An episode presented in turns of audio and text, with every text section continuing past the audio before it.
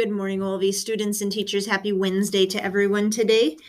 Today is the final day of our in person book fair. Families can still order online if they were not able to come into the book fair. That link can be found on our school website.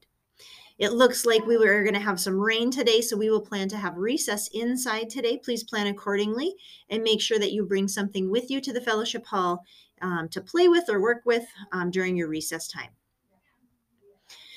During the month of November, which will be here before we know it, um, we are going to be celebrating those special people in our lives that have already died.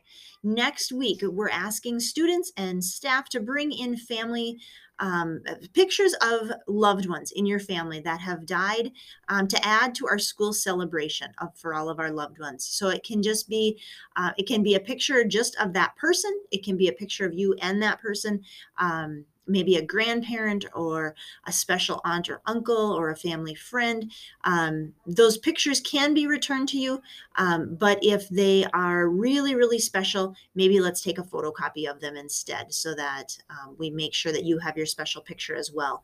So those pictures can be brought in next week. We will get that set up by the end of the week for our All Saints Day party, and then those will stay in the display case through the month of November. We have a birthday to celebrate in third grade today. Adeline is celebrating her birthday today. Addie, we wish you a very happy birthday today as you celebrate with your family and your class. And we wrap up our morning announcements with our morning prayer as we continue on this Respect Life Month, um, thinking about how we show respect again to all those people we encounter. So, how do we show respect to workers that we encounter? During um, Marathon Week, we learned about that value of workers and the dignity of workers, and how each of us as adults, um, we all end up with these jobs that we do in our lives to help other people. So, how, as people, can we show respect for those workers that we encounter? Maybe that's highway workers that are working construction on the roads.